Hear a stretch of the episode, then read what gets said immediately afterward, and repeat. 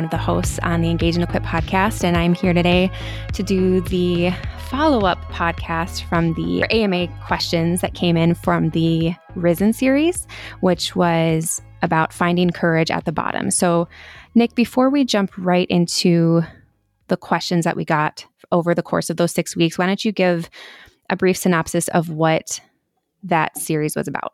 Yeah, the um, the series was a, was designed to look at psalms that particularly focused on profound and acute human suffering mm-hmm. um, from but people who are not losing their faith but are are somehow finding a way to rise up personally emotionally psychologically in the midst of that and to kind of like track that for ourselves like how like you know bad stuff's gonna happen to us it's gonna be horrible um, we're gonna feel beaten down we're gonna feel like we're in a pit like how do you rise mm-hmm. up out of mm-hmm. that so, how yeah. do you apply the truths about Christ so that we can be people that are both literally people of the resurrection of the body and also like metaphorically, like that we have very rebounding spirits and that we can rise mm-hmm. out of whatever pit we get buried in? Yeah, we had a number of questions come in that had to do particularly with suffering and then with the the concept of scorn and how we're supposed to understand that and receive that.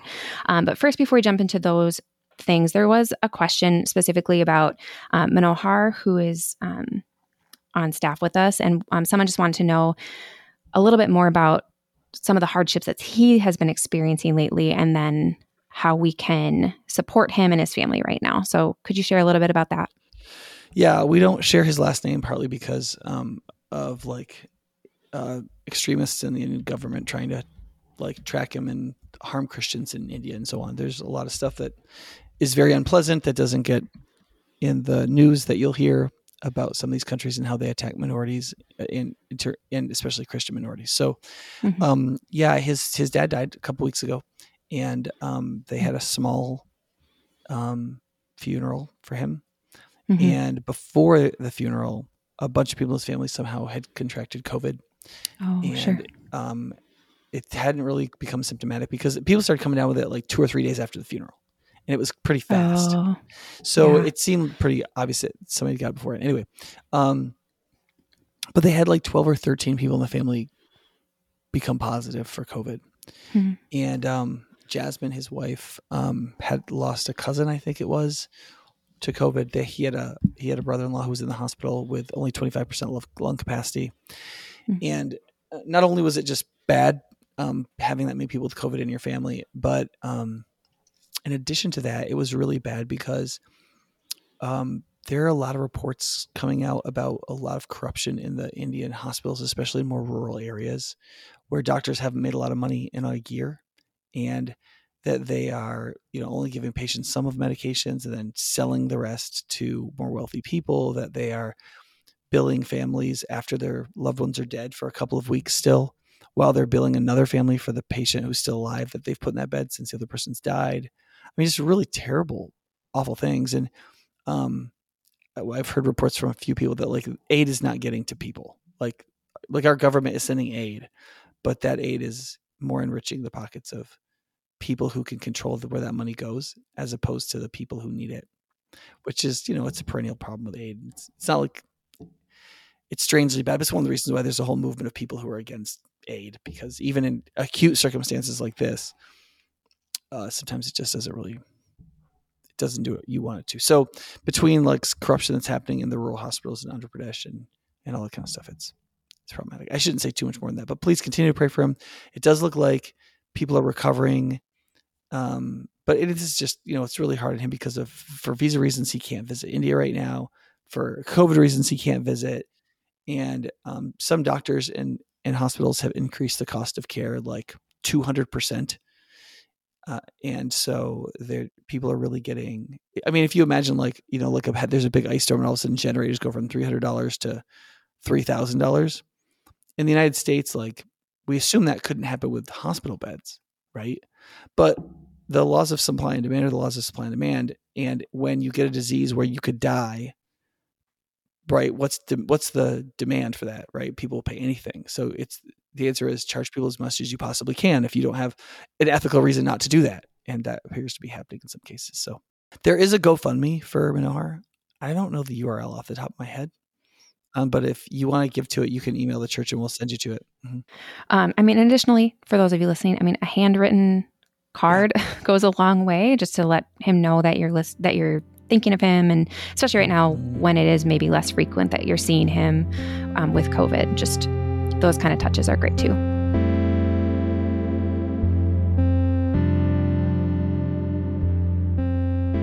that topic of what Manohar is going through is very relevant to this, the, the, whole topic of the series and some of the things that we're going to be talking about here. Um, so, in terms of suffering, um, someone asked in Psalm 32, could one interpret bones wasting away as physical symptoms as well as spiritual? Could conscience and confession have an effect on us physically? Yeah, I, mean, I think I think that that statement um, is supposed to refer to a physical effect of an emotional thing. So so yeah, the the unwillingness to confess um, produced us like a sickness in him. But and, and I think that it's reasonable to say that it had physical manifestations. I think that's what I mean. What does the metaphor "my bones wasted away through my groaning all day long" right mean? Like that he was like it seems to me that like he had an emotional problem that ultimately was taking a physical toll. And it was really only because of that terrible physical toll that he ult- ultimately relented. Yeah. Yeah. I think it's hard for us to, I don't know why, but it's hard for us to believe that there can be such a strong connection between what's going on with us mentally and or emotionally or spiritually with our with how we are doing physically um, unless you've mm-hmm. you have experienced that like that degradation of yourself, your physical self, because of mm-hmm. something you're going through that's difficult. I more and more I'm talking to people who are depressed and anxious, whose physical bodies are just like essentially ravaged by their their inability to handle their own internal mental life.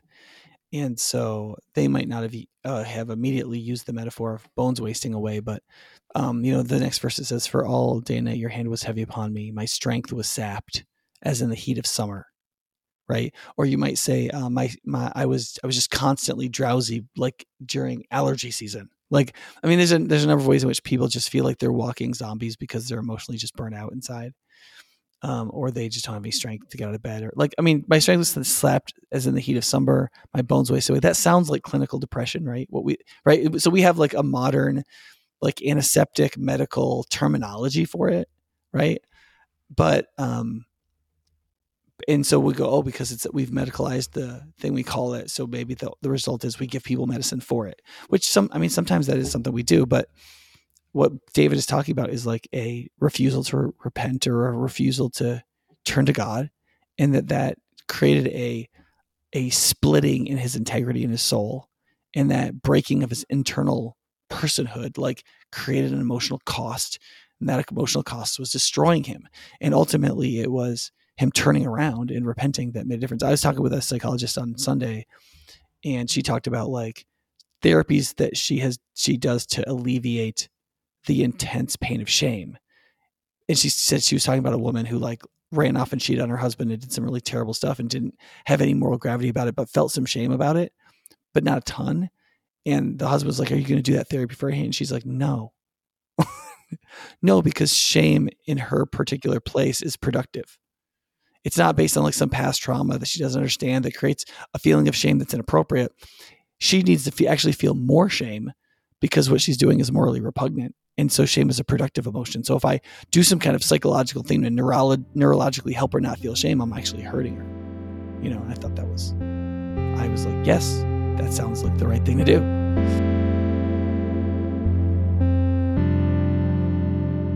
Another uh, question was, had more to do with how to deal with that suffering when you are experiencing it. So, um, the question was how do you balance the need to constantly root out bitterness with the need to not be narcissistic as you inwardly focus on working through pain and hurt?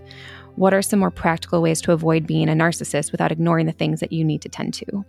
So, first of all, if you use the word balance in your question, the answer is going to say something like very carefully because it's a you've you said you think it's a balance. That's the issue, right? Um, if there's like a quote trick to it or or like a principle by which to figure it out, I'd say that um, you you have to sort of keep track of like to what extent are you focusing on yourself for the sake of yourself, and to what extent are you seeking to like honor God by releasing harbored bitterness. Generally speaking, harboring bitterness towards others is an act of human pride and tends towards narcissism, right? Because you're holding on to it because you're so important that you should receive justice for this injustice that's happened to you. So I think that the if you're really rooting out bitterness, if that's really what you're doing, then it's sort of by definition moving away from narcissism. If the fear is, it sounds like the fear here is um, like an unhelpful amount of introspection. I think that's what maybe they're referring to as narcissism.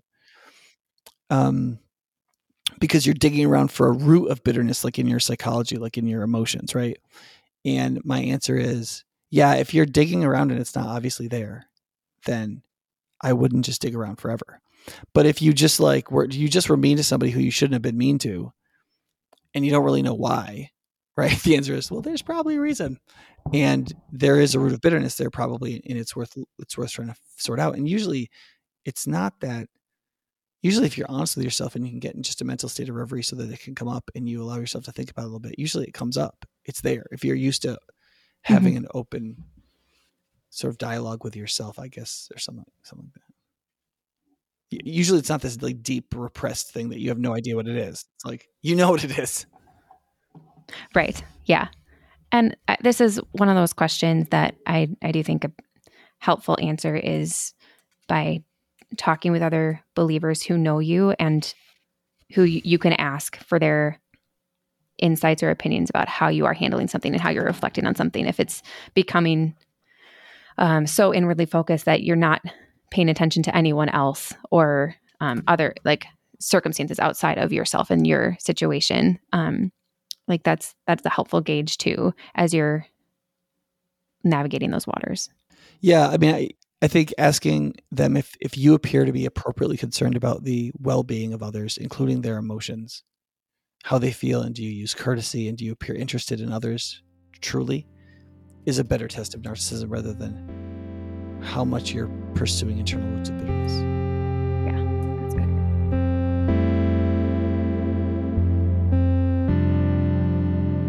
We had a couple questions that had to do with Christ's suffering and how we are to understand that, and his, um, for example, God forsaking Christ, and how we see that in Scripture. So, the first question is: It's it's my understanding from what you said that God the Father didn't forsake Christ when He died on the cross. However, I thought that since Jesus became sin for us, and and we see this in 2 Corinthians five twenty one, God couldn't look on him. How are we to understand these two realities as compatible. A lot of preachers have said that um, God can't look on sin, and God made Christ to be sin for us. So, therefore, when Jesus was on the cross, God couldn't look at him. Right? I don't have any problem with that as long as you understand it's a metaphor. It's not like that God literally can't look at sin. Like it, it can't come within his field of vision or mental vision, right? Like God's quote sees sin constantly. That's why he's competent to judge it. Like in the, like all through scripture, it says that God can see sin, right? So like when so like you just you, I mean this is a, just a classic example of like we take metaphors too far. Like, so okay, can I pick on you mm. for just a second, Erin? Sorry about this. Of course. yeah. So this this morning we were on a call and you went you'd gone like wine tasting with your husband and you were like, you know, we were talking about we were talking about grapes and how like they were saying at the vineyard that like grapes actually become sweeter and better quality through drought, like like not having a lot of water as opposed to more. And then I was thinking how that related to mm-hmm. like John 15, where Jesus, you know, God is the Father is the vine and like we are the branches and like right, right? And you're like, I wonder how that relates. Mm-hmm. And of course, I was thinking, not at all. Like none, zero. There's no relationship. But, but here's the, the difference. It's one thing to say, is this fact about grapes that I learned while learning about grapes relevant to a proper understanding of what Jesus intended me to get from John 15? There's a difference between mm-hmm. that and saying, you know, as a metaphor, like learning this about grapes is it like is it like true true in some cases that like god can make me sweeter through drought And the answer is, of course, mm-hmm. and that is it. That is a useful metaphor spiritually. But just don't think John 15 teaches that, right? John doesn't. John 15 is about the connection between the main branch of a vine plant, eh, right? The the main stem, and then the branches, and how like if one of those branches gets disconnected from the main root, then what happens is it dies, right? And so, in order for us to bear fruit, to bear much fruit, we have to stay connected to the vine and receive that nourishing sap from the main stalk of the plant so that we can be productive. So, us remaining in God, staying connected to the main branch, is fundamental to us bearing fruit. And it's the way we don't end up in the fire, right? And that's as far as that metaphor goes. Does that make sense? When we talk about God looking on sin, if you want to say, God couldn't look on Christ. That is that there was like a separation, and that part of um, part of the cross was Jesus receiving the scorn of God Himself. That is that is everybody who is um, who is uh, who is killed on a tree, right, is cursed under the curse of God. That like that's true. That's true, right? But I think one of the reasons why why Jesus recited Psalm 22 is because it was both true and not true that in uh, in Psalm 22 there's this recognition of being forsaken by God, but then there's a forsaken of there is a experience of a broader truth that the person is not ultimately forsaken by God, and of course that's true of Christ, right? There's a way in which Christ is forsaken by the Father on the cross. That is, he's given over to death the father lets him die. And you know, Jesus says to Peter in the garden when he when Peter tries to defend him, "Don't you think I can have like legions of angels here to defend me if I wanted them?" Like the, it's not like I or the father could not defend me. And in that sense, he let him be killed by the murderers who who killed him. And in that sense, God forsook him. He did it. Forsaking means to depart from the action of saving another. Right? He let him go. Yet at the same time, what Psalm 22 acknowledges is that God does not ultimately forsake his righteous one to the grave. Like he does it, like there is a redemptive story in Psalm 22, which is also true of Jesus on the cross. So the way I would handle that is just like, let the metaphors be what they are. And sometimes metaphors have layers and they play with other metaphors. And it's, it's a, like the truth is literary, right? It's not philosophically literal. And so you let it do what it should do for you emotionally and know that it's true by analogy but you don't have to believe that it's true like you know because like uh, listen i believe in the whole of the bible. I believe the bible is the word of god written. I believe it's inspired by god. I believe it's inerrant in the autographs. Like i like i have spent a lot of my life as a christian defending believing in the scriptures as they exist right? But one of the things that happens to people like us who really do believe in god's word is we we sometimes think that the more literal we are, the more faithful we're being.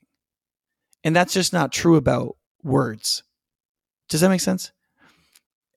And we need to remember that.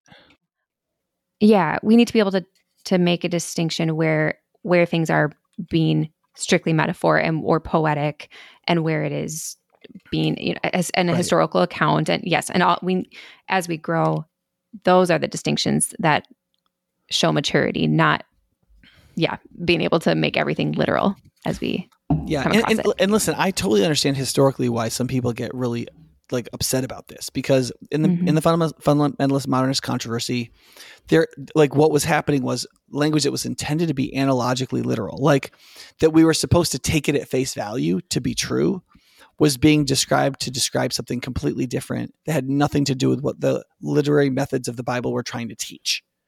And so, mm-hmm. because of that, a lot of Bible believing Christians were like, "This is nonsense. Like we need to we need to take that." And so, uh, mm-hmm. like a lot of scholars at the turn of the 20th century referred to taking the Bible literally, and they would use the word literal. But what they meant by the word literal was to take the Bible precisely as it means to be speaking in any particular context.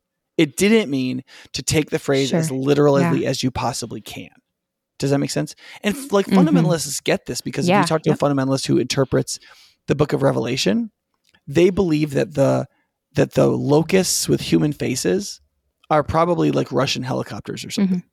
Right? Like like so p- people have mm-hmm. always done that. They've recognized that certain kinds of literature aren't meant to be interpreted totally literally. So one of the things we have to do is say we're not the, the right. point is not how literal can, can I take this or how not literal. The question is how is this author using language and intending to teach me with the language. Mm-hmm. And then you just use the natural understanding of syntax and grammar to learn what the author is trying to tell you, being faithful to how they are using the language. And if you're being faithful to how they are using the language, you're fulfilling what the old fundamentalists called reading the Bible literally, which I am totally for. Does that make sense? Mm-hmm. But that doesn't mean mm-hmm. that I'm mm-hmm. for pedantically taking everything as literally as you possibly can, even when that's not the intention of the biblical author. Mm-hmm. One more point on this before we move on. Therefore, yeah. it's helpful to read around the context of a statement in scripture mm-hmm. to understand how that metaphor is being used. So, uh, like in John 15, the, the focus of the metaphor of the vine is the connection between the branches and the main part of the vine. That's the main metaphor, right? And that's that's how we are like vines. It doesn't mean we're like vines in every way possible. Now, like now the insight you had is can still be a productive helpful insight and it can be totally true in a way and in a way that you find spiritually enriching and it may even be that the holy spirit was working in you and using that metaphor just don't think that's what john 15 is about does that make sense right and yeah don't I, you're right. I shouldn't be going like teaching that. Yeah, to say this is what right. John 15 says, and to draw that conclusion. Right. I could say, yeah, like we can think and about you'd be prone to do that this. because yeah, and you'd be mm-hmm. prone to mm-hmm. do that because it's special to you that the spirit right. brought that insight while you were hanging out with your husband and you were thinking about how mm-hmm. that relates to your life. And it'd be very easy to read that in, but that actually wouldn't be great ministry wise. Right.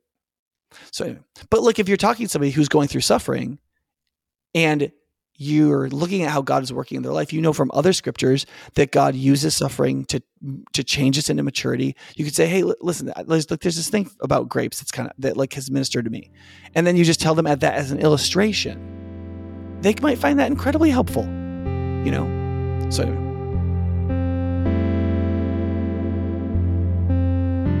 All right. Well, so the the next question um, that had to do with the broader category of suffering um, is someone someone brought up how Hebrews two ten says that in bringing many sons and daughters to glory, it was fitting that God, for whom and through whom everything exists, should make the pioneer of their salvation perfect through what he suffered.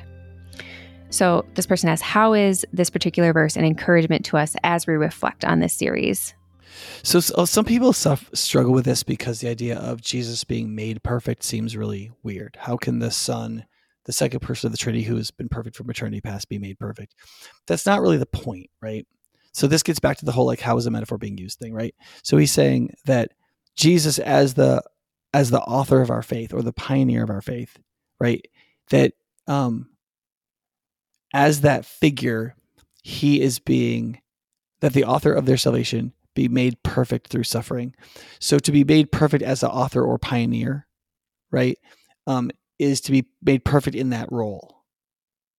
So Jesus as the pioneer of the faith of the rest of us, right? That's that's how, what this verse is talking about. That that Jesus functions not just as our savior, right, but he's also the pioneer of our faith.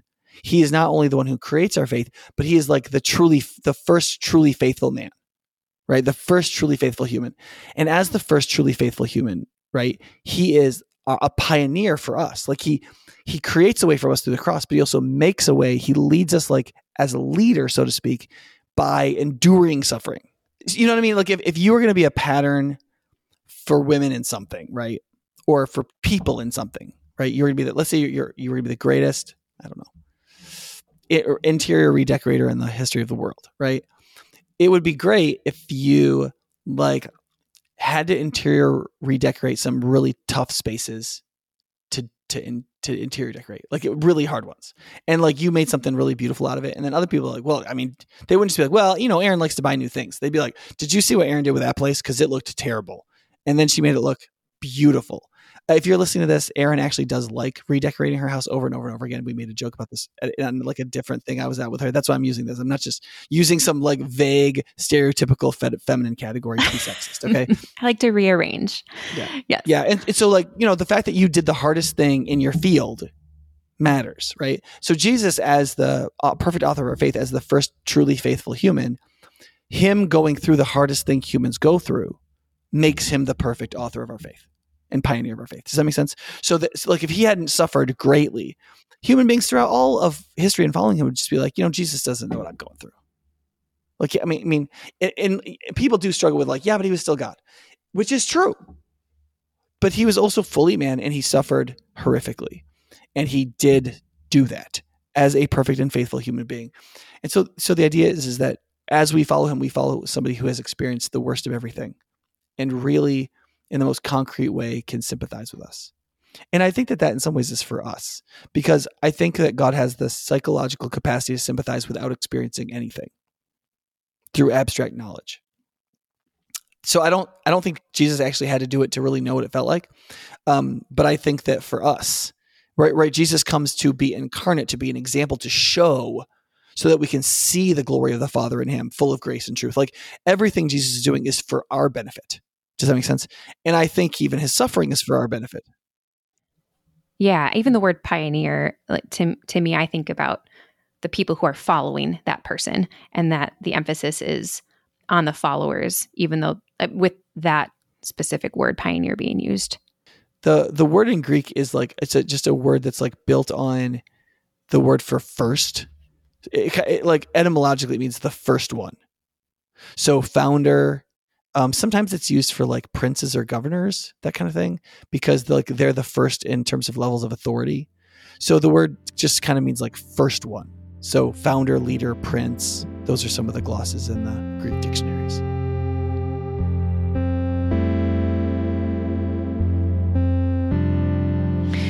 All right, we're going to shift a little bit to talk more specifically about scorn. Um, before we get to these few questions, can you summarize what scorn is and what it isn't so that we have that clear before we ask these questions?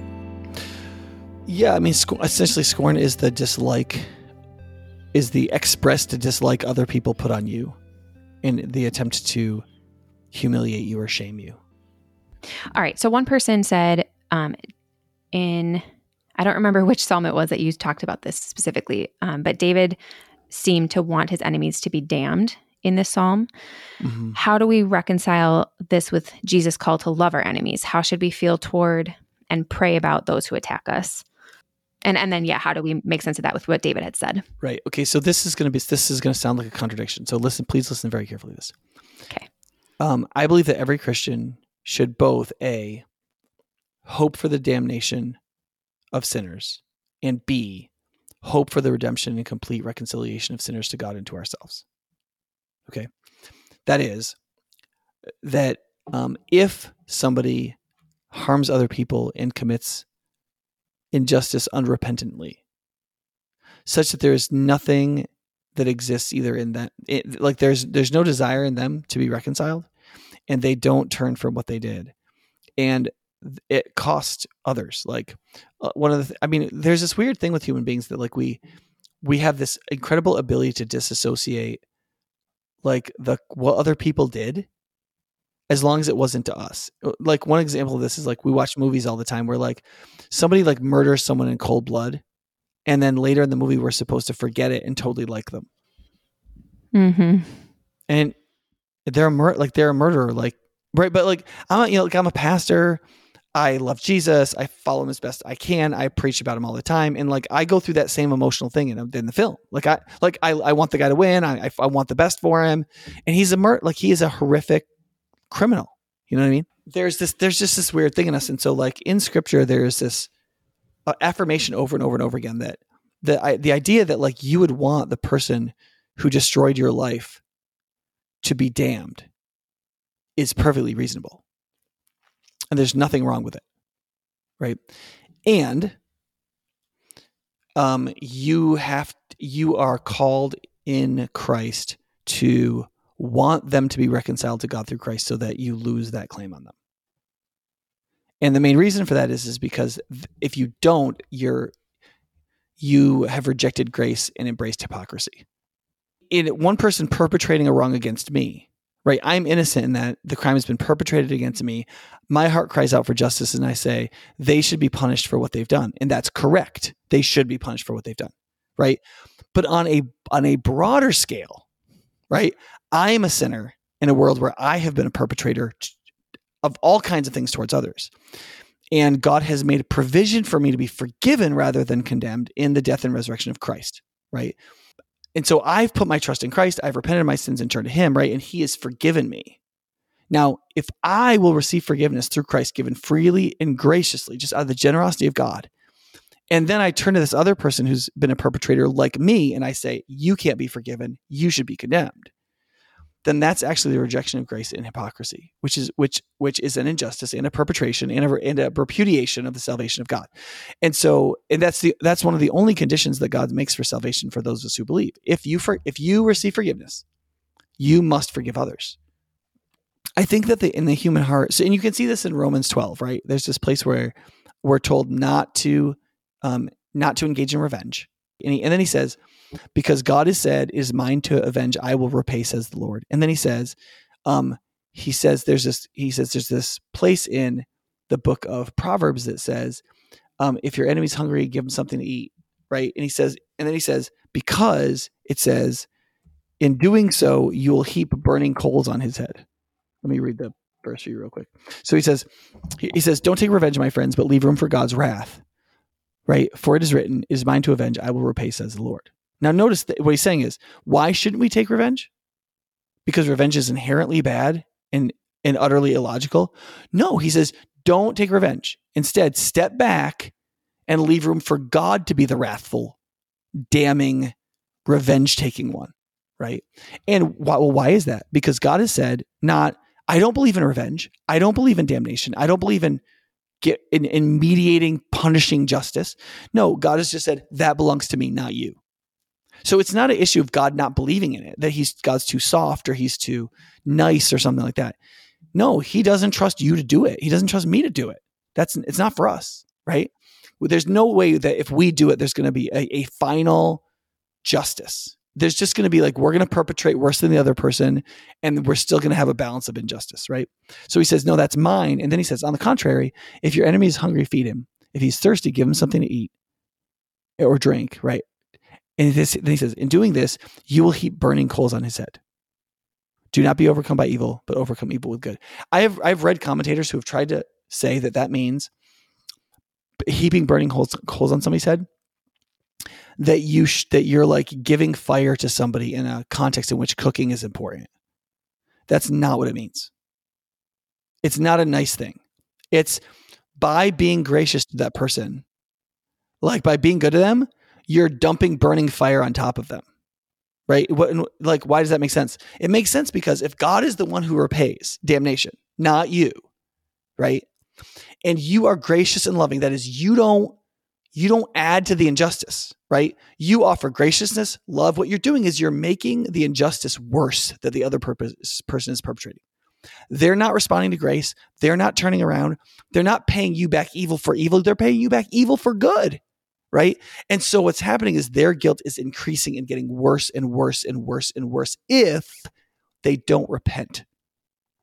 If they do repent, that they're justified in Christ. They turn from it. They become your brother and sister, right? They're changed by grace. And that's a great thing. And you celebrate because that's how you were saved, right? But otherwise, what you're doing is you're heaping burning coals on the head. So, in that sense, what's happening is one of the, so we can love somebody who's perpetrating evil against us because one of two things is going to happen. Either A, they will get saved just like us, or B, they won't, and God will avenge and repay. And so, either way, justice will happen. Either the justice of equally given mercy, you were saved in the death of Christ, and they were saved in the death of Christ. You were a perpetrator and you were forgiven. They were a perpetrator and they were forgiven, right? Or the opposite that is, that you were forgiven in Christ and they refused that forgiveness and received damnation. And by loving them, you made it worse So, you know, like, like I, your your kids probably aren't old enough, but there's a point where like when kids get to where one kid does something wrong, the other kid like responds in kind, and then after that they want you to parent, including punishing somebody. And you're just like, I can't punish anybody because you guys have mucked this whole thing up with your like equal perpetration and injustice. Like, like what am I supposed to do? How do I make this right? There's no way to make this right. Like you've turned this into junkyard law, and now you want me to make this like you know, wandering through the Louvre like all civilized and everything. Like it's not going to happen. If you want a civilized life, you have to choose it, you know? And like, it, so this is why Jesus goes, listen, you don't have to mete out any revenge. Right? As a Christian, we don't have to we don't have to do any revenge taking. We just we love people and our love will either win them over by grace or it will confirm their damnation. And you're like, well, that sounds kind of, that's exactly what God is doing. Like God is pouring out grace into the world to sinners who pay no attention. His his purpose in it is to save them. That's what it says in John 3. God didn't send Jesus in the world to condemn the world, but so that through him it might be saved. But then it says, but then it also says those who reject him are condemned already. And it also says that their condemnation becomes worse because they've rejected God's one and only Son. That is, it says they're condemned already in Christ. That is, the gracious offer of Christ, when rejected, triples your damnation. I mean, obviously, triples, like I'm making that up, but like it increases it dramatically because you've spurned grace. Like you've been offered a way out. You've been offered a new life of justice and righteousness, oh, like of pursuing God and being changed from the inside out through His Spirit. And you you rejected that. That's as evil as any other evil you've perpetrated by choosing to confirm yourself in that damning path. So, so I think the, the short answer to that question is yes. It is right for Christians to want the damnation of their enemies, but that is not the only thing to be said, right? It's also true that we are we hold the position of Christ, who in that same situation said, "Father, forgive them; they don't know what they're doing." Right? Because from a wider perspective, our hope is that that's the case. That when they experience the kindness of God through us, as they perpetrate injustice against us, when we love our enemies, that they will turn to Christ.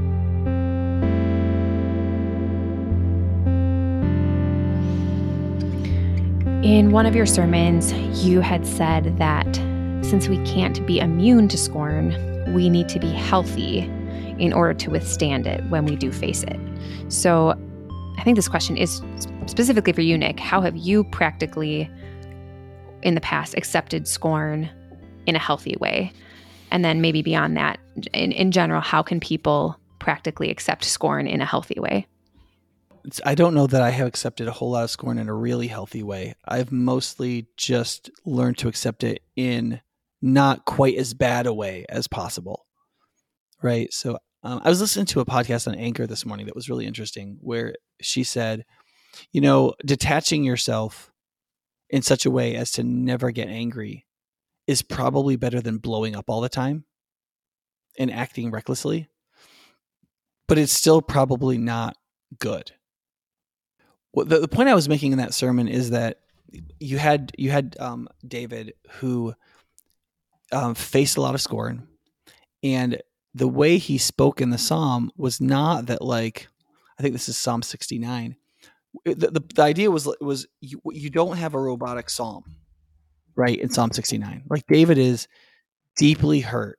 I mean, he's he's he's crying out and talking about the pain of the scorn that he's feeling, and um, and he's turning to God with it. So, like the example of Psalm 69 is somebody who is being attacked by other people, being scorned, humiliated, intimidated, and all of that. And he doesn't just receive it and go, "Oh, the love of Jesus is, fills me, and I I don't feel a thing." That no, I mean, like you actually have you go through the emotions, like you you feel attacked because you're you're a human being. When your security is attacked, like you you feel threatened, right? And you and that hurts and it makes you feel afraid and those sorts of things. And then the question is, what do you do with those emotions, right? As a Christian, what you do with those emotions is you turn to God, you try to recognize the wider reality than your visceral reaction, right? The, the, if God is with you, who could be against you? And that um, you don't have to fear those who can kill the body but can't throw the soul into hell, uh, right? You can trust the one who is the author and perfecter of your faith through suffering, right? Like you like there, you have these resources by which you know who you are in the midst of this. And so it will it will on one level it will dull the pain coming in and it will allow you to cope the, with the pain that hits you. One of the ways i was i was trying to explain this to people is because see like if you try to stop it from ever hurting you the main thing that ends up happening there is um you you end up like shutting down your emotions and not letting stuff in like that's really the only right entirely, both negative yeah. and positive emotions. Right, right. So I was explaining this to somebody the other day. It's kind of like the like imagine the human body, right? Like you could go, you could be like I don't know, like a slug or something, where like you're just so soft that everything gets in, and you're just gonna get killed, right? So you just have to like so. if you're gonna be that soft, you actually have to avoid everything, right? I, I have one child that's like very highly emotional. It's just it's like it's that child's temperament the child is growing into it, but it, it causes that child to be very reactive, right? And so, like, I've seen that child just be avoided, just not want to engage with people because it's just emotionally really hard for that particular kid. Um, and as that kid grows, they have to figure it out, right? Um, you can also be a crab, right? You have like you're really hard on the outside. You don't let anything in, right? But nobody wants to pet you. You know, like you're you're you're just hard. You're crabby. You're just you're you know you're right. you basically people the, avoid the, you. Right, right. Because like like the only useful appendage you can have is like a pincher. You know what I mean? Mm-hmm. and so, but if you think about the human body, like you've got skin on the outside, right? And then you've got flesh and organs, and then you have bone. So the hardest thing is actually at the core not on the outside, right? And then you have soft tissue. And then on the outside, you have skin, which is like one of your most remarkable organs. It's like it's waterproof, it's really soft, and yet it's pretty tough. And then there's like just the right amount of hair over it to give it like a little something extra, but it maximizes what you can feel and yet minimizes what gets through, but it's not in any sense impenetrable. And if it is broken, it has the capacity to heal. I think that's as good a metaphor as you can get for like the emotional membrane that is created through what we just call psychologically differentiation, like knowing who you are and knowing how you're not other people and they are not you. And sometimes in Christianity, we'll refer to this as knowing who you are in Christ. You have to individually know who you are as a human being and the fact that you belong to Christ and what that means for you as a human being. And you have to have that pretty well settled in your heart and mind in an actively emotional way. It's one of the reasons why we encourage people to like pray every day like people talk about, well, you know, like I pray and like I ask God for stuff, but it's really about resetting me and, and centering me, so to speak. I don't really like that new agey talk, but that is what it does, right? Like when you pray to God, you are by definition clarifying for yourself who you are. You are a person. You are connected to God. God loves and cares about you and wants to hear from you. This is who you are. I don't think you should pray with those things in mind, but I think you should pray because that's what it does to your mind. So, given that, then you like you emotionally you can have skin. You can feel everything. You're emotionally available. You're interacting with people for real. When people attack you, it really does hurt. But when you love people, they really can feel it. You're attentive to other people's emotions because you really are feeling what they're putting off, right? You're not closed off. And also, you can feel the good. So you can feel encouragement when somebody says, You did a great job. You really feel that. You don't, you don't just like deflect it, just like you would deflect an attack and, and then so then when something does hurt you, just like your skin, right? You wash the wound and it heals and it takes a little time, but it'll heal. And some of the really bad ones will leave some scars, but it's better to have scars than to like wear full metal plate armor all the time. Right. Or to walk around with a right. seeping wound that right. never heals. yeah.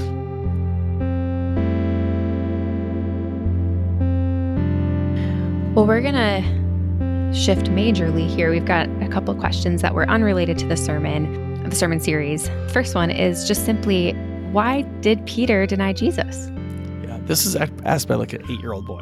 Yeah, but so that's fine the, because when it was asked, I was like, yeah, that's good. I want to hear Nick's answer on this. Yeah, so it's it's really not that complicated, right? Peter denied Jesus because he was scared. They were in the process of trying Jesus. They were really hostile. They ended up killing him. And if people understood that Peter was his closest friend, if they decided that Jesus was an ins- insurrectionist and they killed him for it, what do you think they're going to do to his closest friend? Right? And so Peter was scared and he denied that he knew Jesus. Yeah.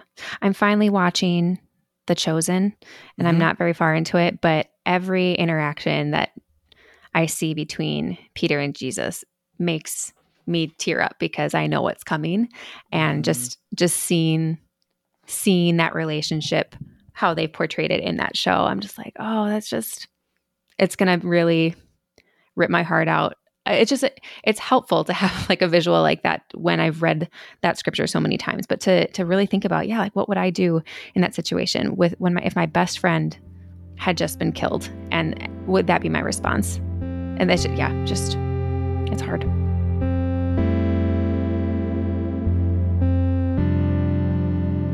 Um, okay, this was a, um, a parenting question. So, as parents, what can we do to help our children feel safe to share their struggles with us? And I suppose this question, maybe the answer is different depending on the age of the child, but.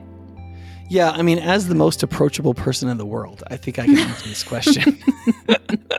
you do have four children, so I do. Yeah, you have experience I, at least. Yeah. Um. Yeah. I I am not the most approachable person in the world, and I'm also not the best parent in the world. So take this answer for what it's worth. Um, I think people talk to you when they feel like you really listen to them and hear what they're actually saying. Like they got out of it what they were hoping to. right? Like if a kid comes mm-hmm. and talks to you and they get out of it what you're hoping to do, mm-hmm. mm-hmm. that's great for you for that interaction. But the likelihood that you've motivated for them them to talk to you again, because when they're deciding whether or not to talk to you, they're wondering whether, they're going to get out of it what they need to get out of it which may not be what you want to do. So I think I think I'm trying to make sure that they get either what they want to get out of it or what you give them is so valuable and they can tell it's so valuable.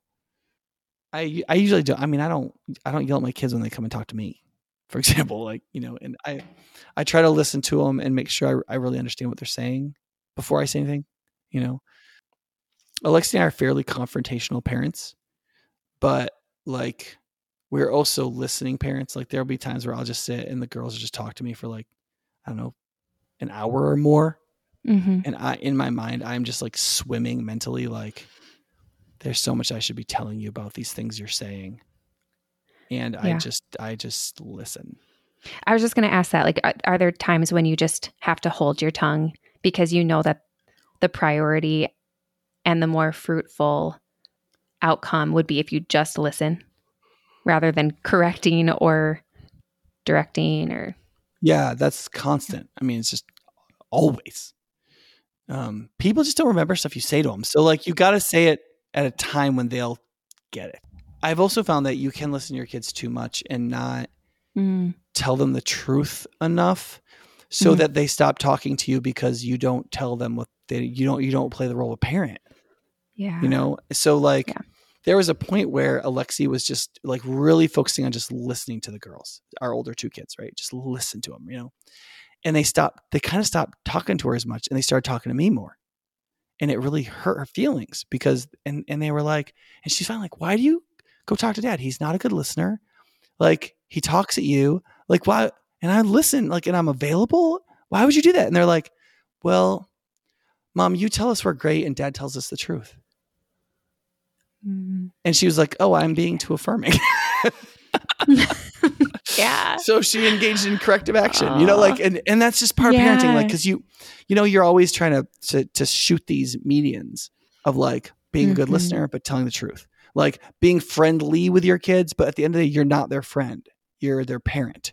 And there's differentiation there and so on. Like you're always balancing these tensions. I mean, all of life is that, but parenting is that like big time. And so like making sure I listen to my kids, and and then the other thing, like, um, one of the things is I try to make sure, like, when I tell my kids how to live right, so to speak, I try to share stories of my own struggles, hmm.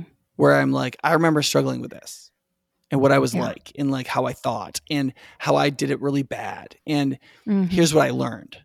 And generally mm-hmm. speaking, they're then they're then they're going away thinking like, okay, dad, dad went through this life stage too. Dad was bad at this and then he turned over a new leaf. He went a different direction. He mastered a new discipline. He believed God in the right way. Like he did something, and I can do it too, as opposed to saying like, "Oh yeah, that's wrong. Do it this way," and then not tell him mm-hmm. how I learned it. Right. Um, yeah. They they think I always did it right, or I think that, or I'm pretending that. So I think sharing what you would tell your kids by saying, "Oh yeah," like I tell my kids about all kinds of my sins, and obviously there are liabilities to that if you do it in a way that gives them license to do it but um but you, there is the other way where you act like you are without struggles so that again is one of those deals where like be careful how you do it my mm-hmm. wife is really good at this where Alexi will like exp- like share her struggle with it without saying it in a way that made it makes it feel like and it's no big deal if you do what I did mm-hmm. Mm-hmm. right like I'm telling yeah. you this to spare you you know yeah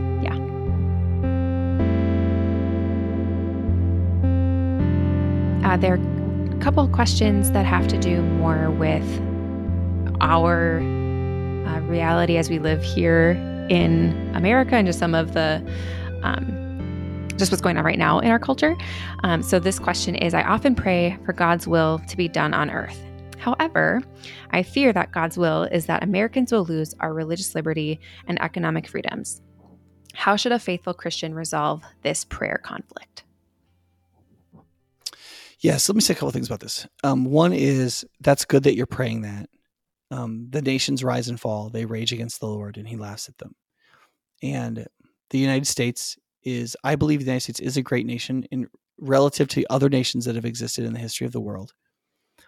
And it still is a nation that is does not submit to the Lord, and it's still a nation that will rise and fall, and its nations will shake their fists against God, and He will laugh at them so it's good you like in that sense like we can be good citizens and you can actually be a very patriotic citizen and believe that america has been a predominantly good place relative to a whole bunch of things obviously. Um and but still recognize that it still is a nation. It's an it's a you know it's it's an institution that it's humans created on earth like any other and it may run its course or it may decline and you know etc right? The second thing is to say you could be wrong. Um, the united states america has been um, going down a more socialist and more rights destroying path than it is right now. Um, if you doubt that, just like read about the time of Woodrow Wilson.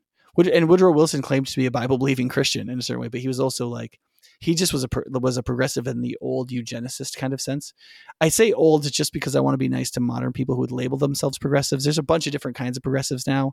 Some I think are just really awful in how they view the world. I think it's very inhuman, and then others it's kind of like they're really trying to figure out the best way for us to progress. And there's a lot of spectrum in between, and I don't want to pretend it's all the same because it's not. By some definition, I would say I'm a progressive, and by most definitions, I would say I'm not. You know, same thing with conservative. By a certain definition, if I could define conservative, I would say I'm a conservative, and if I if I had to listen to other people's, most of them, I would say I'm not a conservative. So, like we have been, like we, I mean, there there have been brown shirts patrolling streets in the United States. Um, there have been people thrown in jail for like not obeying government price controls. Also, because the United States is trailing behind um, the the new world infatuation with socialism, it is possible that some of the terrible things about how socialism destroys human life will happen before we're fully committed to it as a country. Um, also, if socialistic experiments go bankrupt before the rights are fully lost, then societies tend to snap back. There's also the whole Tolkien idea that evil devours itself um, it is true that like evil people are bold and they will do very bold things and most of the time good people don't want to stand up against it. But it's also true that evil people devour each other. And sometimes um, god uses that in really in really incredible ways to to vindicate people. I think what christians should pray for is justice. They should pray for god's grace and mercy on our country. I think that they should recognize that god can do as he pleases with america just as he can do as he pleases with any country of the world. And I also think it's okay for you to know that and love America, some version of it in your mind. Obviously, there's none of us can love everything about it. I don't even love everything about myself, right? But there's a vision of myself and a story I tell myself about my life that I believe in. And I think you can believe that for your country too. And I, and I think that you you can make up a story for any country and say this is a bad place. And you can make up a story for any country and you can say this is a pretty good place. You know what mm-hmm. I mean? And um, yeah, you got to decide what version you're going to tell, right? And if you tell the one where America's a pretty good place, which I think is a perfectly plausible story to tell about America, especially if it's relative to other nations of the world throughout history. I think I think by comparison, the United States shines brightly. Um, but as a uh, as a if we compare it to the heavenly city, it doesn't look great. I think it's normal to fear what's going to happen in your country if it's changed, especially if it's changing in ways away from things that you highly value. But I think I think still we we pray to God that He'd be merciful to us, to be merciful to our nation. I think it's fine to pray for. I think asking God to make us a, a country of righteousness and proper freedom, I think is perfectly fine to pray. I think it's okay to pray your politics as long as you pray you pray the principles of your politics without assuming that you know the proper policies of what you believe is right politically, nationally, and patriotically. Does that make sense? Mm-hmm. So I will mm-hmm. pray for justice, but I don't necessarily think I know that means that every African American should receive seventy eight thousand dollars. Right? Like I, I don't know. I don't know what the, but I know that I believe God wants justice. That I should pray for justice, and then I should try to like act for justice in the ways that I can understand in good conscience. So I think I think right now there's a lot of Christians in America that are concerned about the country. I think some of it is being whipped up and is makes it sound worse than it is for political reasons because the country is so narrowly divided in terms of its electorates. it's also true that increasingly people are sorting by where they live so that more and more places are not close politically anymore. They're more than 20 points one direction or another. Those places tend to be overwhelmed by that ideology, right? Which means that those places get really concerned when the other ideology wins on a larger scale, like the national. Like so, like liberal centers in America went buck nuts crazy when Trump was elected, and conservative places got really fearful when Biden was elected. Does that make sense? So there's a lot of that. And like part of it is Christians can just not fall into in for some of that stuff, right? The sovereignty mm-hmm. of God. Yeah. Um, works in all kinds of ways. But of course, remember the sovereignty of God allowed for um, Christians to be burned alive under Nero too. Like this, this the fact mm-hmm. that God is utterly mm-hmm. sovereign doesn't mean that you're going to be spared pain. And um, many times God uses His sovereignty to spare His people pain. But that's not like a precept that we can say, if we trust God, He will spare us pain. No, if you, you trust in God, the people of the world may throw your body into a grave and He will raise it up again.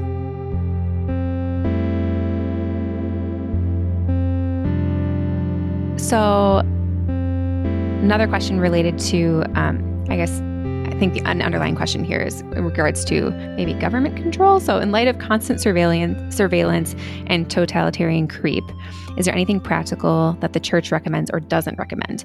For example, do you recommend getting off social media or getting rid of smartphones or not having an Alexa? Yeah, the church does not recommend any of those things. Mm-hmm. Um, so I remember Jill Reese, um, her husband Tim, uh, because you can like email Google and they can send you their whole document on you with everything they know about you. And Tim like yeah, so Tim got his from Google and read like everything they know about him, and it was like it was like eight or nine pages. It was like it was pretty long, and he said it was surprise. It was surprising some things that they knew, and surprising how much they didn't know. You know, and um, the issue here is not the fact that there is big tech, though there are issues like there okay, here's the here's the problem. There are 500 issues here, not not a couple. And some of these problems are unprecedented problems, like the capacity for surveillance is greater than it's ever been. Like we carry surveillance devices in our pockets voluntarily. The two are tied together, right? That's a new problem. That's not. I mean, the the the people who, who lived under the Soviet Soviets didn't have that particular problem. They had similar ones, but not that particular one. Revolutions or revolt pushing back against things require people to stand together in solidarity. However, people have different thresholds for when things are bad enough to take a stand. That's the fundamental human problem. When do you stand? Right? Some people want to stand when the first thing happens, and some people don't stand until the last thing happens. But in order to stop the thing, a lot of people have to stand at some place.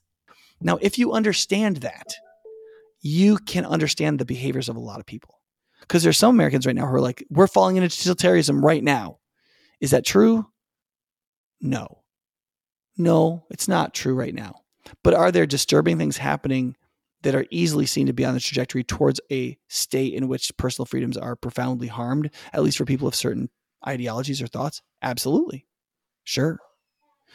So I think, I mean, I think um, I like I am going to resist things before I think they're really bad. So I'm going to speak up earlier rather than later. Now, I want to say something on the other side of that because some people one of the things that happens for American conservatives who seem to be much more sensitive to this because it's their ideology that's getting attacked much more. Because right now, uh, people of more progressive ideology own all the sort of like commanding heights of the culture, right? And you can be like, well, we just had Trump as president. Yes, but the entire executive branch is Democrats. I don't know if you know this, but like, just look at the voting patterns in Washington, D.C. Almost everybody who works in government, who actually controls the central government of, of America, is a Democrat. That is that is is highly progressive and votes progressive very regularly. So the government employees, and there's millions and millions and millions of them, right, are are profoundly Democrat leaning, right? Universities are profoundly Democrat leaning. The news media is profoundly Democrat leaning, right? And so on and so on and so on. And, and now it used to be that business wasn't so much that way. Like very large businesses, a lot of those were giving like 50 50, or they were kind of cynical, or some of them were like on the right because they wanted free markets for their businesses. That's actually going away now with big tech big tech companies because they're coming out of places like San Francisco and and the coast of California. A lot of these are getting like super woke and they're super progressive. Mm. So all the commanding mm-hmm. heights are highly progressive in America. Now, I'm, and I'm not saying that because like I'm against progressives. I'm saying that because it's a fact, and I think we should be able to right, freely. Right.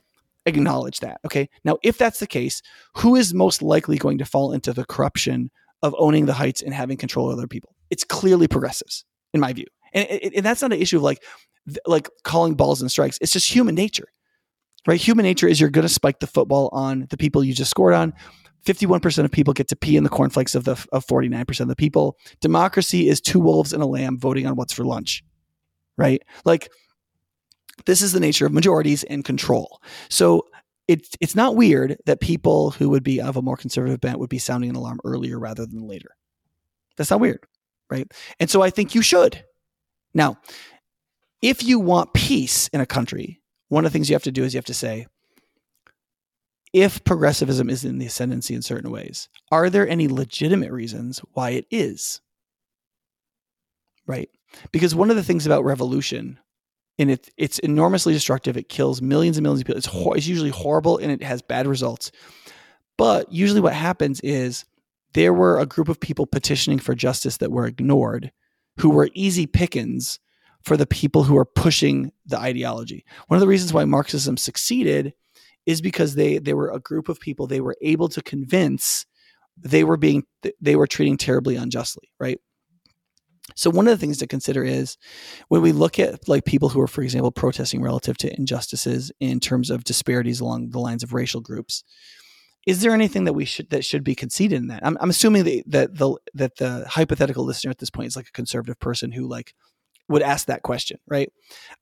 Where I would go from there is like, okay, look around at your black neighbors and friends and say, is are there like things that they're petitioning about and asking for a redress of their grievances where we should be like, yeah, we should do something about that. Right. And so that's one of the reasons, one of the reasons why I am, am, involved in like things like, can we do things with schooling and can we do things to try to create um, better outcomes? Like, I don't believe that ethically equity is the baseline for human existence, that we should all get the same outcome. Right. But I do believe that there is a spread where the those who have much have too much and those who have little have too little, such that those who have too little revolt and destroy the lives of everybody as a as just a human phenomenon. And so therefore I think you really got to attend to those who have too little. And therefore mercy and charity and justice push us towards trying to make their lives better so that the society can continue in peace. So even if I don't believe in progressive ideologies about race, which for the most part, for the most part I don't. There are a number of things I do agree with, but for the most part I don't believe in the like progressive line on race and I, I, very much don't believe in their remedies more than their accusations. Some of their accusations I buy into. Most of their remedies I don't think are wise, right? But I'm still going to look at that because I want to make sure that there are, aren't legitimate reasons why people are being persuaded to go towards revolutionary ends that destroy the lives of all right? And so in that case sometimes you have to like look at what you're being accused of and see if there's some things you should concede. And so one of the ways that i want to quote save america from a conservative perspective so to speak is to make sure that the real grievances offered to me by progressive people or people that they're speaking for are being listened to by me right? Because it same same same thing with you with like your kid like you like you don't keep your family together by not listening to your kid that's having a problem. You try to figure out what's really going on and try to help them become be part of the family. But that doesn't mean that you necessarily do everything they say. Does that make sense? So anyway, I think that's all part of the mix here. So like, don't panic. Recognize that like some of this is being whipped up up because they're trying to move votes around. Um, the media is not competent to, to tell you what's happening in our country, right? Some of it's true, some of it's false, most of it's way out of context, right? God will do as he pleases, and he's a good God, right? Our job is to be his faithful remnant, always in whatever country we're in. Christians will never be a majority of any country because they're never a majority of any society. We are a faithful remnant and we are a city on a hill that cannot be hidden. And so we have to give witness in every society we are, whether it's in decline or whether it's in expansion. And we need to be who we're meant to be in it. And even if we're patriotic and we love our country, and everybody should love their country, right? Not just because it's like the great experiment of America, but like you should love your home. You should love your people. You should love, like, you don't have to be a blood and soil Nazi to love your blood and soil. Like, you, it's good to love Wisconsin's hills and dales and trees and the blood of the people who are your kin without having to be a Klansman who wants to kill anybody who wants to cut down one of your trees. You know, like, it, we, we struggle with some of these balances in human life, right? Anyway, that's probably plenty for this question. Well, and I think that answer that you just gave dovetails well into our last question, um, which was in regard to the thank you and 2020 giving statement email that you sent out, I think a mm-hmm. month ago or so.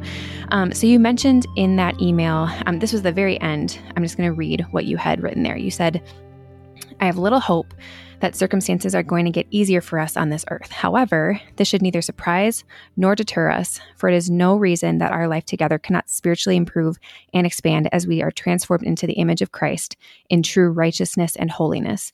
We must be entering, we may be entering a time of both suffering and thriving.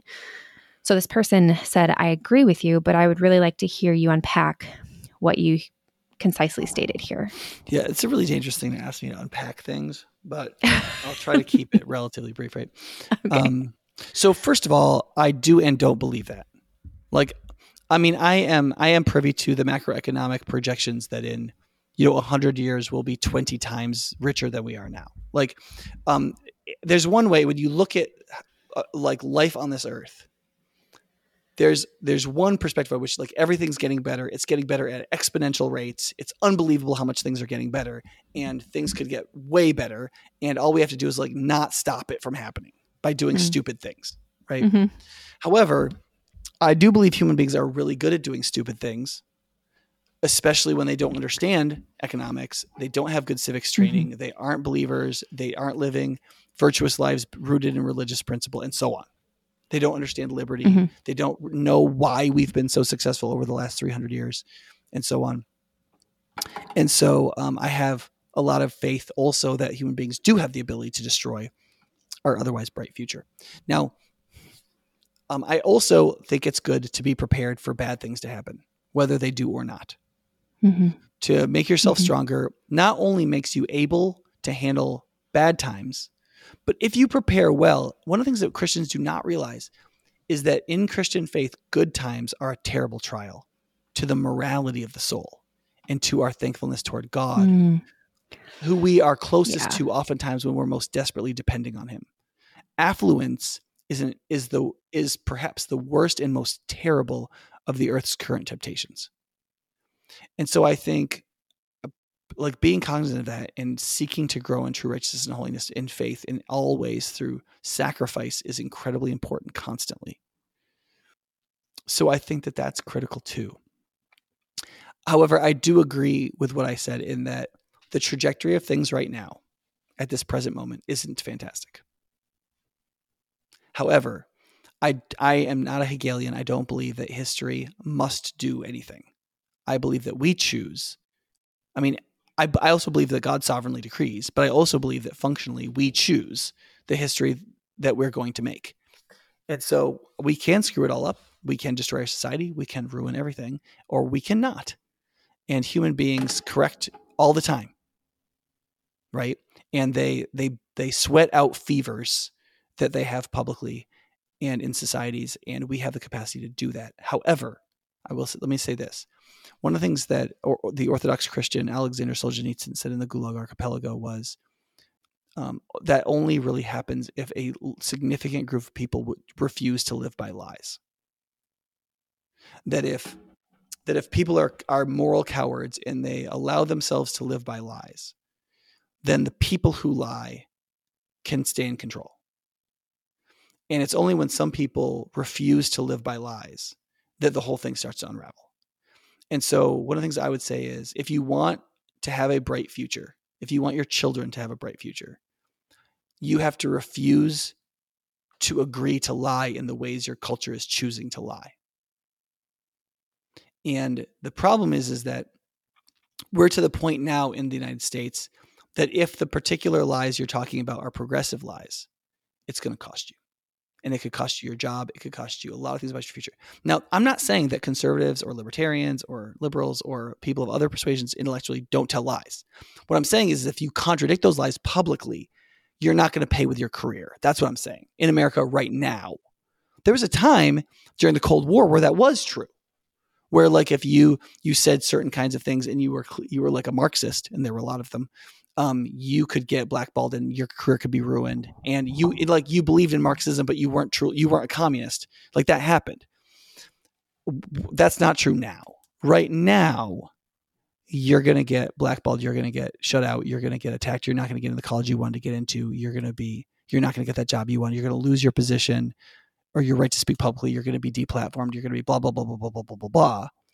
If you fall under the conservative, libertarian, classical, liberal realm of things, which used to be most all Americans, like up until like one generation ago, right? So, um, and so, and so that that kind of radical progressivism that is creating that thing has a lot of lies built into it, especially relative to Christian teaching and truth. And so, if you refuse to tell those lies, it's going to cost you. Right. And so, what I've tried to do is to do two things. One is to decide I'm not going to fail to tell the truth relative to those lies.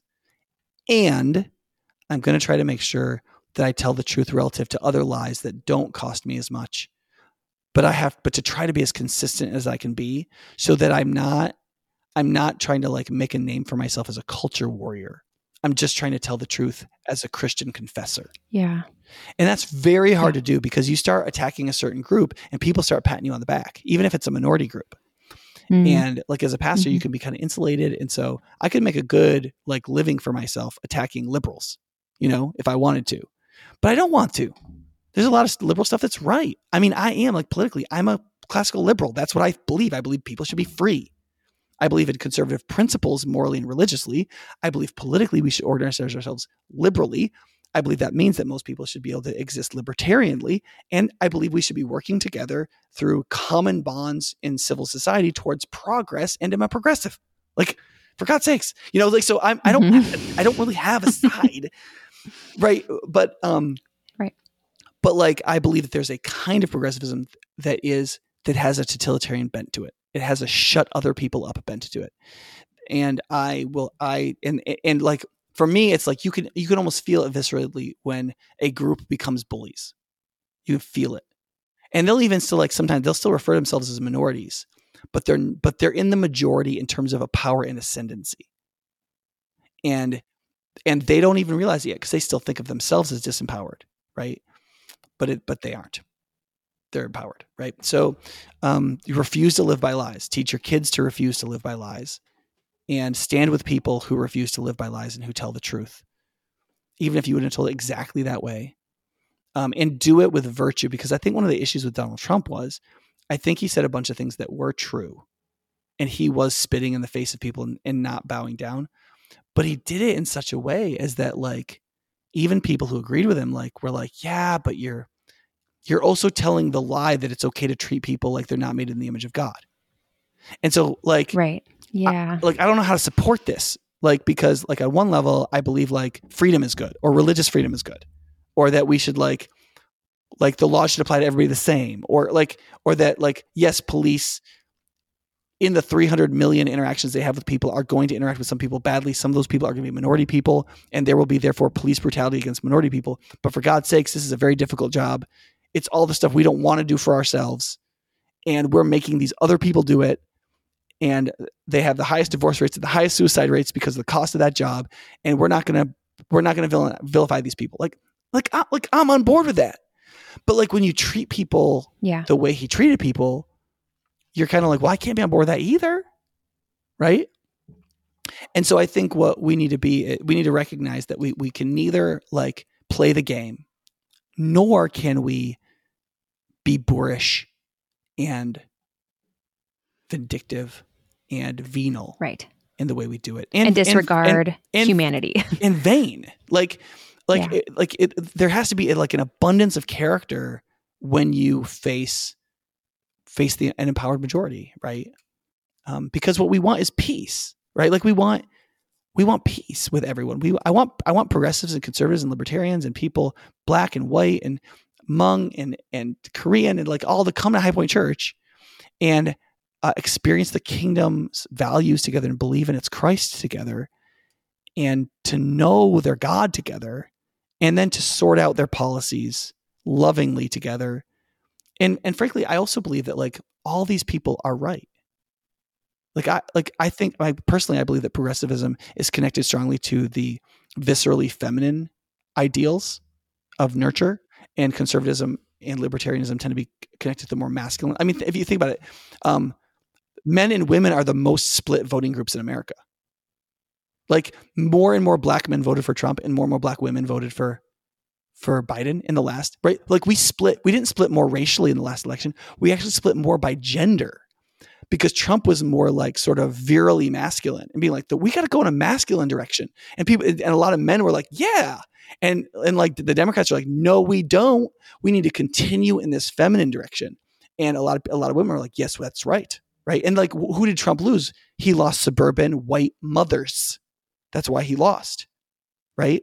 And so like, it was a it was a female male thing. Well, like God created men and women to come into complementary right. union making families, and we exist together in a country. Mm-hmm. So we have to figure out how a country mm-hmm. is both masculine and feminine. Those anyway, blah, blah, blah. You like you see where I'm going with this. So like I don't want any group to win. Like if the Democrats win or the Republicans win, like they get everything that they want. I'm not sure that's good. Right. Right. So right. It's very complicated. Uh, you need to be able uh, like you were saying, you need to not disregard the lies or you need to be able to stand up to them. That means you need to know what they are in the first place and be able to recognize truth from the lies. And that takes effort and learning like digging and and seeking understanding and not just listening to the, you know, whatever your number one podcast is that you choose to listen to or your number one radio station or whatever. Like to to seek out more voices to seek understanding, even if you don't agree, the more that we can understand where people are coming from. Um, yeah. I, just I think the truth will be illum- illuminated in that. Yeah, and I think that we you need to take your fear to prayer, mm-hmm. and you need to pray in a way that alleviates your fear. If you are afraid of what's going on in your country, and then you go pray to the Lord, and when you get done praying, you're just as fearful as you were. You didn't pray right. Mm, you yeah. didn't release things to God's yeah. sovereignty. You didn't trust in His protection and providence. You didn't recognize that um that nations rise and fall, right? Like you like you didn't receive his peace. You mm-hmm. asked him to let help your party win. And yeah. sometimes even when we we know what we're asking for are truly good things. Mm-hmm. Like you, when you ask God for him to, to maintain liberty in this country or for him to bring about justice as you see in this country, like you know you're asking for something good. Right. Um, but you don't you don't know God's policies. Mm-hmm. You know? Yeah. And um, so it's okay to pray. I think it's even okay to pray for th- some policies that you think are right, that you think are so obvious that you think are right, but you've got to do it in a certain kind of way where you're releasing it to the wisdom of God rather than demanding that He do the thing.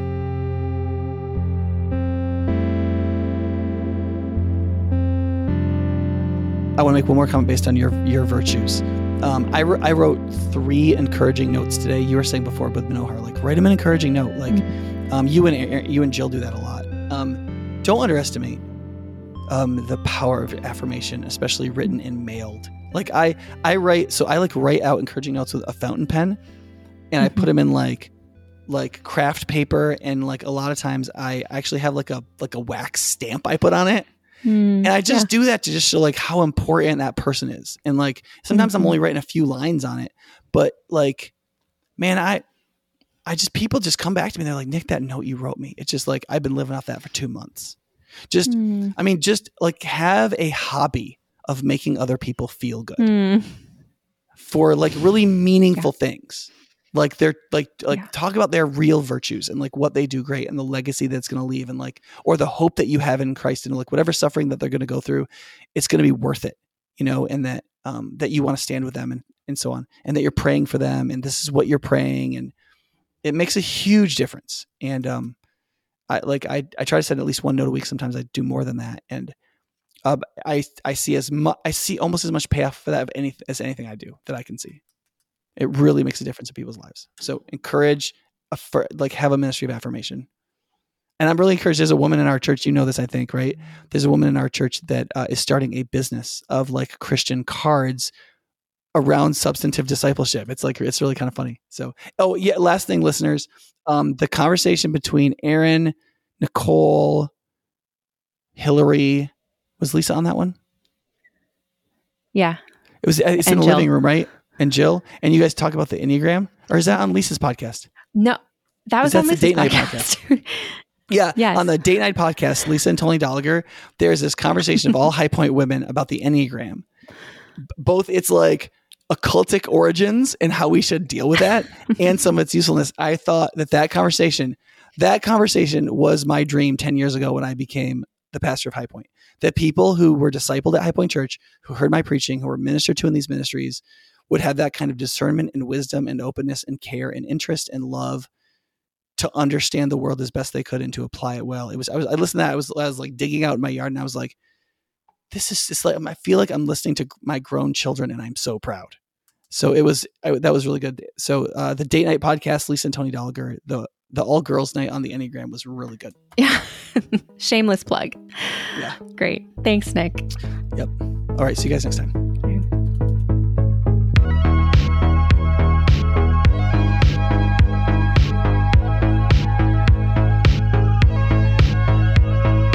Thanks for listening to this episode of the Engage and Equip podcast. If you like this episode, rate us, review us on your favorite podcast platform, and also share this episode with a friend. That is the best way that we have to reach new listeners. For a question that you want us to answer on the podcast, or just a general podcast topic, send us an email at podcast at highpointchurch.org, and we'll do our best to fit it in. Also, if you'd like to find more episodes of the podcast, you can do so by going to highpointchurch.org slash podcast, or else we're available on Apple Podcasts, Spotify, Google apps like that. So until next time, thanks for joining us for this episode of Engage and Equip.